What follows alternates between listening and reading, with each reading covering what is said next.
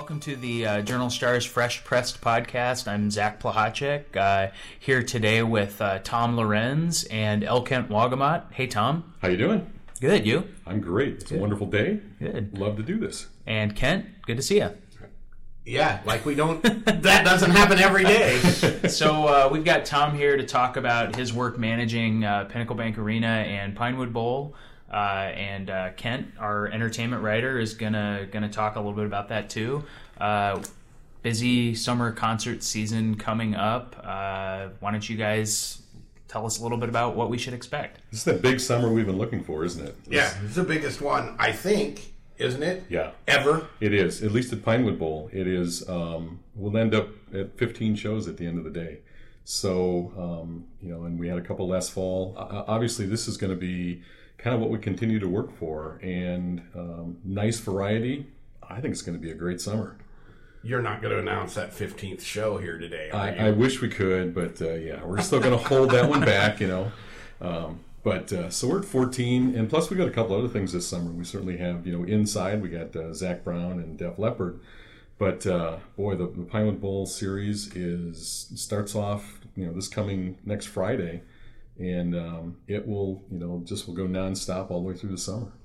When I talked to Jeff Fortier from Mammoth, who is a partner out there, he talked about how the word is now finally not just getting to the agents, but management and the artists, and people really are wanting to come play Pinewood. I just got an email the other day from Live Nation, who told us they were out in some meetings in LA, and Pinewood got brought up, and the agents said that Pinewood's hot. So the guys they were talking to were the top people out there, and it's exciting to finally kind of be in that location. So this is our 7th year, so it's kind of grown nice and organically. I think we did 6 year one, and then we had one year we only did 4. That was the year we were moving into the arena, but it has just grown nicely, and people just keep coming out. There's been some upgrades out there, so we're ready for a really good season. What is it about Pinewood that people seem to like? Well, you got two aspects of it. You've got, for the public, it is gorgeous. You're just sitting there with trees all around. It's a natural slope, which maybe you don't get every place anymore, and we can see it all the way up the slope. It's not one of those amphitheaters where you sit on the grass and it's a slide straight down. This one's got a nice slope, works for ADA. And it just sounds good. There's always a breeze. It feels great. For the artist, as they look out on the stage, from the stage, they see trees, and the audience is really close. They get a great reaction from the audience. Several of them talked about that. It's a big deal for them to really feel intimate, yet still draw 4,500. I can affirm that you're really close. I've had a couple front row tickets. You can reach out, touch the stage from the front row. And they love that. They get, and the way the lighting works, there's some washout into the audience a little bit, so they can see a reaction and they can hear it. It's a little bit rustic backstage. We're working on that.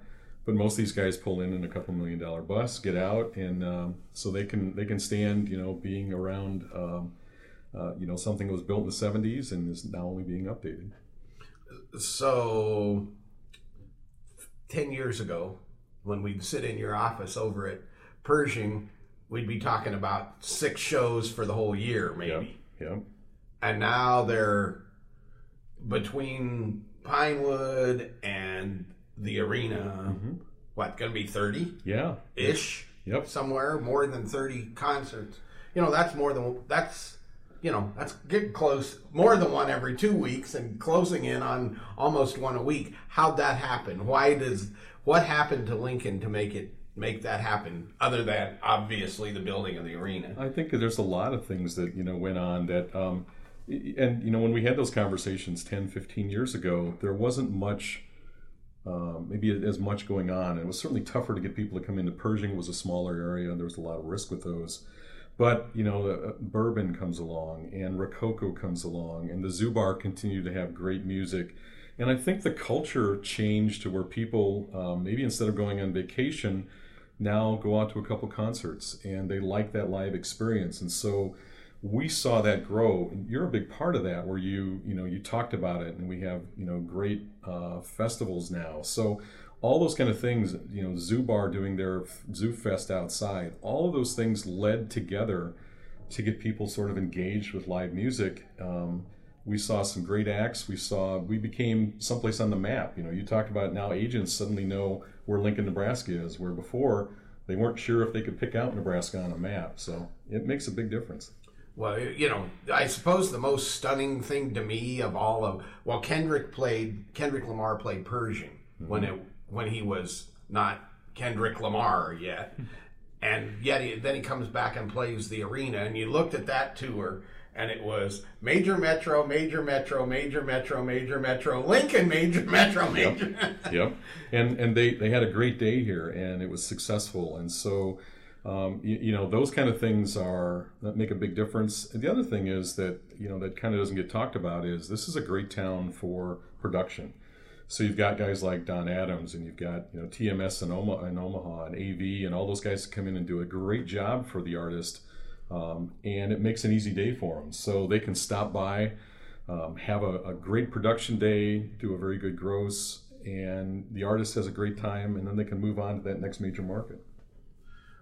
So generally, how do you get shows?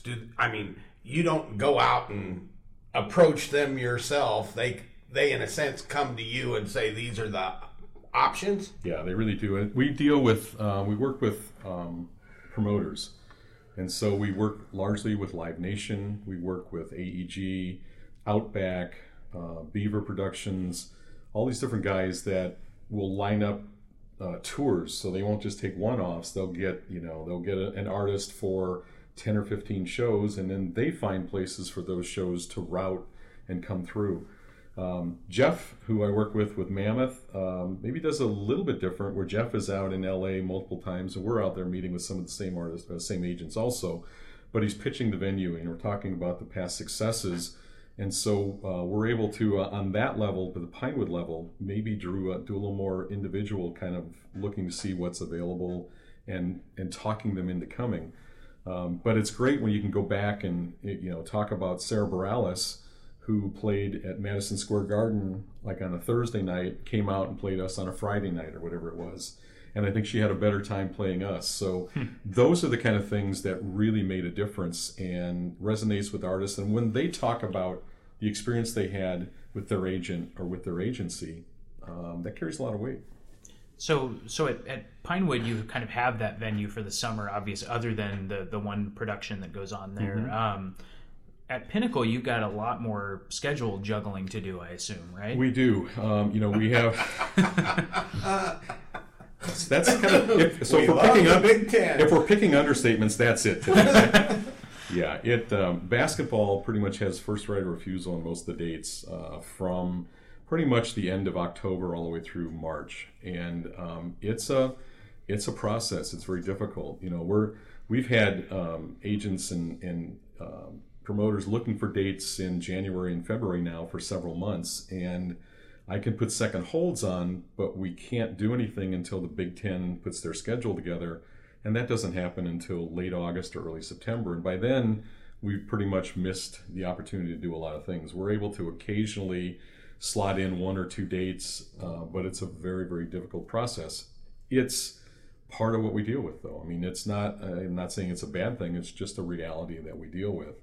And then there's other things you work around, graduations and FFA and FCCLA, and there's a lot of standard things that we do with the arena that are community type events, boys and girls state basketball, volleyball, and then you slot in the concerts around those dates. This has nothing whatsoever to do with what we're talking about now, but last week at that Mayor's Arts Awards, I had not been to a 500 seat dinner thing at the arena. I thought that worked great for that. That was surprising to me. Thank you. I mean, it's a very nice venue for that. I mean, it sounds great in there. It doesn't sound like an echoey, you know, right, high school gym because all the different sound deadening they did in there, and lighting. We can do some great things with available lighting, with the ribbon board, and you know, really, you sort of lose the scale of the building when you darken it in there a little bit. Put the focus on the stage. We've got a great crew that does catering, and so it's fun to do those kind of things. We do those probably more often than people realize. So, Tom, I'm curious, you know, you're always trying to keep a balance of acts, bring in different kinds of music to Pinewood and Pinnacle. What, Kent and Tom, what would you like to see come to these places if you could pick? Well, I mean, we kind of go in streaks a little bit. It took a while to get rock started again, and we had a really great Avenged Sevenfold, and then we've got Metallica out there, and so now rock's going to kind of be coming in. We've had some great successes with urban. We're dipping our toe into the EDM market with Odesza coming up, and so I think that's going to open up some doors for some EDM. Certainly country's been strong all the time. What are you looking for, Kent? What else can we do? But can you bring Prince back? Yeah, that'd be great, wouldn't it? Holographic Prince? Boy, that was funny. When they used to, when they would book Prince, you would get this just out of the blue call, and they go, are you open next 2 weeks or something like that? And you'd put these things on hold, and then you'd never hear from them again. And it was, I don't think they planned their tours really far in advance. No, I guarantee you they didn't. And the one interview that I did with him was the same thing. You want to talk to Prince? Yeah. We'll call you back in 15 minutes. There you go. Be ready. Actually, you know, it strikes me that it's surprising that pretty much everything that's out there ends up here eventually. You know, it would be, I suppose, nice to get one of the legacy, like a Rolling Stones in, sure, or nice to get Springsteen in, or, you know, maybe you could be the place where Adele comes and decides she wants to do 10 shows, mm-hmm, you know. But beyond that, everything that's out there is either coming here or going to Omaha. That's at it. This point. It looks like to me. Anyway. It really does. I mean, you look at, you know, Omaha picked up U2, and we were in the discussion for a while on that. You know, Justin Timberlake going over there. There's Lincoln's getting this stuff. I mean, and Nebraska's getting this. Southeast Nebraska is a great market. It's an ag-based market, so it stays pretty strong all the time, and people really appreciate going out to see music. I haven't given up on the Rolling Stones yet. Those guys are going to play till they're 85, I think. And maybe there'll be that tour of, you know, just like an old, you know, blues tour that comes through, and hopefully we'll catch them sometime. The Pinewood is such an interesting venue for its size, because you're able to get these sort of these heritage acts. Yep. Your Paul Simon, who fortunately played there because he's done, and now this summer you got Jackson Brown and Dylan and, you know, that whole list. But you're also able to get the up and coming people. Sure. You had 21 Pilots out there, what, 2 summers ago, or whatever that was, and then 6 months later, they were back in Omaha at the Quest. And sold it out. Yep. And those are the things that people, I don't think, quite realize, that some of these artists, like Logic. Mm-hmm. That was a big deal to get Logic up there. And now he's going to be doing, I think, arenas on his next tour, isn't he? Yep, he is. And it's nice to be able to make the shows work at somewhere between, say, 2,500 and 4,000. That's difficult. That's used to be a really risky type of a business. Now with an amphitheater, because of the natural setting and the attraction of that, and also the artists, we're able to make that size show work really well. That 21 Pilots show, that was a GA show. We probably did close to 5,500 for that. That was outstanding. That was just an amazingly good show, and hopefully we have a shot at getting them back here at some point. At the big room. So those kind of things are so much fun to see happen. A lot of times the openers that are, you know, they're the, and I'm drawing a blank on some, but I mean, we had Mumford & Sons before they were really big. Sure. And that was one of their first summers of breaking, and hopefully when they kind of get their stuff together again, they come back and do some more. And they really liked it. They loved it out there. The guys were out there playing soccer on the field during the day and running around. And, I mean, they thought it was just a great day. They had as much fun. It was almost like a picnic for them, along with doing a show later that evening. Yeah, it probably reminds them a little bit of their home country. Yeah, probably. And they seemed to, or they loved it. They just had a great time, and we had a great time with them.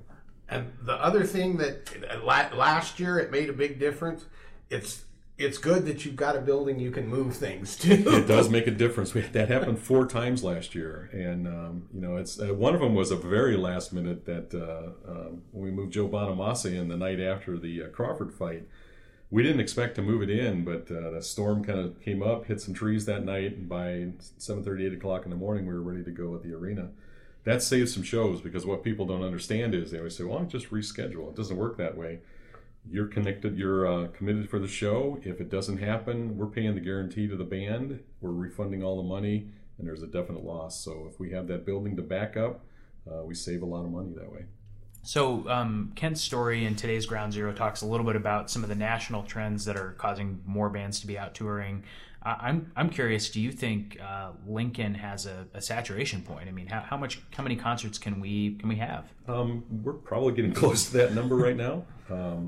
It is, you know, it's exciting that people want to come and play, and you know, we're going to see how 15 shows goes out there. I mean, they're all selling really pretty well right now, and we're very excited about that. But you know, you can't do that so long. There's got to be some leveling of the playing field maybe in the future. And so we've had up and down years. We've seen it kind of go. This last year, major concert wise, probably since just before Garth was here, it's been a little quieter. And we've had some other bigger years with major concerts. So it does ebb and flow a little bit. You know, the artists tend to do that themselves somewhat. They'll go off tour for a year or two, and we'll see less content out there, but it's just part of a timing. And you know, so now this third quarter of this year, we'll see a lot more acts back out. And as far as saturation, we're probably, between what we're doing, Omaha, and you know, some of the other areas around here, there's a lot of things to do, and we probably wouldn't push it much further than this. Anything else, Ken? The Rolling Stones called you up Friday and said, you know, can we do it in 3 weeks? we would make room for that. You know, and there's always that Metallica or, you know, Garth and all those kind of things. You do those special things along with those, everything else. Speaking of Garth, how many people in the end turned up for those shows? About 68,000. That's a pretty nice little run. And he had a great time. He went up to L.A., at Pollstar, and they gave him an award this year at Pollstar, and he talked about Nebraska. He loved it out here. It was a great experience. You know, again, the audiences here are so reactive. I mean, every artist that plays here, I remember standing backstage as Sir Paul McCartney's walking out, thanked the crew, and said this was a great place to play, loved it. And we got, you know, feedback back from his management that he loved it. So, I mean, it makes a difference here when these audiences, and they're great sports audiences, and so they react great for the artist also, and they appreciate that. They're not just sitting there in their hands, they're not clapping politely, they're singing along, they're having a good time, and that's fun for everybody, the artist included. Great. Well, Kent, anything else? I'm good. Other than to note that Garth, don't expect that to happen with Garth again. When I talked to him, he's like, I'm getting too old for this. What did he do, 400 shows in 3 years? Yeah. Wow. Yeah, they're not going to see another artist that'll do that. That was a once-in-a-lifetime thing, and we're really cool that we got to be part of that. Yeah, well, great. Thanks, Tom, and thanks, Kent. This has been the Journal Star's Fresh Pressed Podcast. Go on iTunes and subscribe. It's Lincoln Journal Star. Thanks for listening, and have a great day.